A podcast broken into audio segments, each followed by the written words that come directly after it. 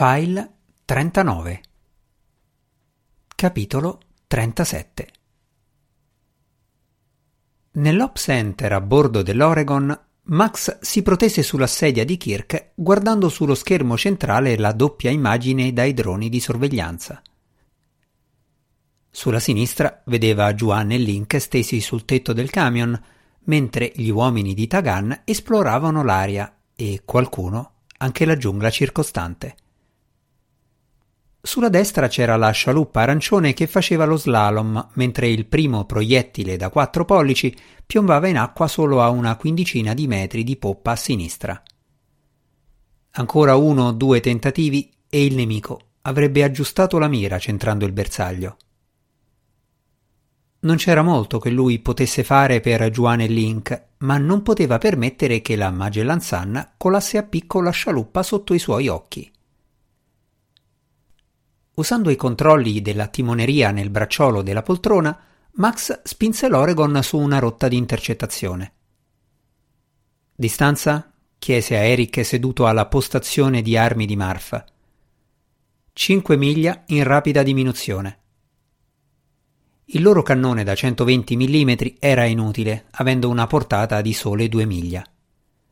Quanto a un siluro, non avrebbe raggiunto la Magellan Sun prima che sparasse un'altra decina di colpi.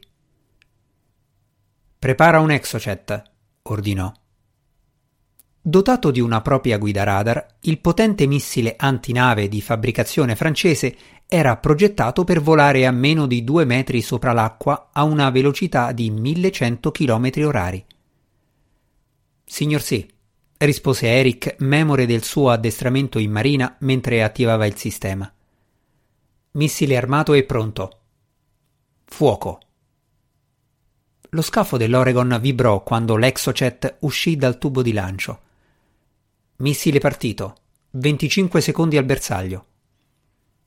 Troppo, pensò Max vedendo il secondo tonfo nell'acqua molto più vicino alla scialuppa si voltò verso Ali alla postazione comunicazioni. Dì a Eddie che arriva la cavalleria, ma forse non in tempo. Ricevuto, rispose Eddie all'avviso di Ali. Cambiamo aria. La scialuppa era abbastanza lontana dalla Magellan Sun da trovarsi fuori dalla portata dei suoi riflettori. Le nubi oscuravano per il momento la mezzaluna. Avevano la copertura del buio e il cannone doveva essere puntato usando il radar. Eddie guardò i suoi compagni. Signori, ora di andare. Aprì lo sportello posteriore. MacD legò il timone perché mantenesse la rotta e spinse al massimo la velocità.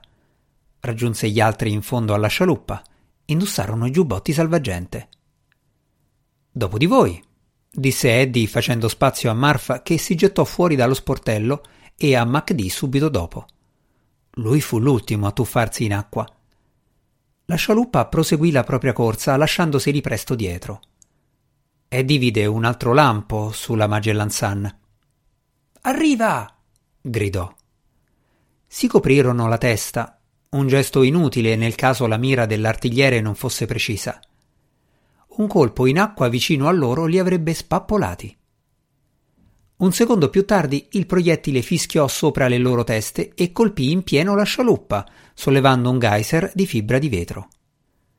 I frammenti piovvero anche intorno a loro, ma nessuno era grande abbastanza da fare danni.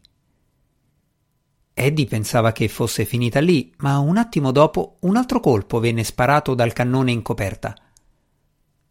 Ne arriva un altro! Ma che? urlò MacD. Dovrebbero darci per morti, protestò Marf nello stesso istante. Il proiettile piovve in acqua a metà fra loro e il punto in cui era stata colpita la scialuppa, facendogli battere i denti e inondandoli di acqua. Il colpo successivo li avrebbe spazzati via. In quel momento Eddie scorse una scia fiammeggiante appena sopra la superficie dell'oceano. Il rombo del motore a razzo li raggiunse a una velocità quasi supersonica. Tutti e tre sollevarono i pugni nel momento in cui l'Exocet colpì il centro della Magellan Sun proprio sotto il cannone che sparava su di loro. L'esplosione sollevò una vampata di fuoco dal ponte della nave, circondata da una nube di fumo nero. Fu seguita quasi all'istante da una seconda esplosione. Il missile doveva aver colpito la riserva di munizioni. La base del cannone volò in aria e precipitò fuori bordo con un tonfo fragoroso. I container sobbalzarono in coperta e alcuni furono stritolati come lattine. Ma non finì qui. Joanna aveva comunicato via radio che buona parte del carico sui camion consisteva in esplosivo plastico. Lo scoppio delle munizioni doveva avere innescato il Semtex rimasto a bordo, perché una nuova esplosione illuminò il cielo notturno. Eddie sentì una vampata di calore sul viso, mentre la Magellan Sun si squarciava in due come se fosse fatta di cartone. Tutta la parte superiore era avviluppata dalle fiamme. Simultaneamente la prua e la poppa si alzarono dall'oceano mentre l'acqua invadeva le stive. Le due estremità si levarono verso il cielo per qualche secondo per poi scivolare sotto la superficie, lasciando una chiazza d'olio incendiato a segnare il punto in cui si trovava il mercantile. La cupola del Gator emerse poco lontano da Eddie. Linda fece loro cenno di salire a bordo. Venite ragazzi, comunicò. Il presidente è nei guai.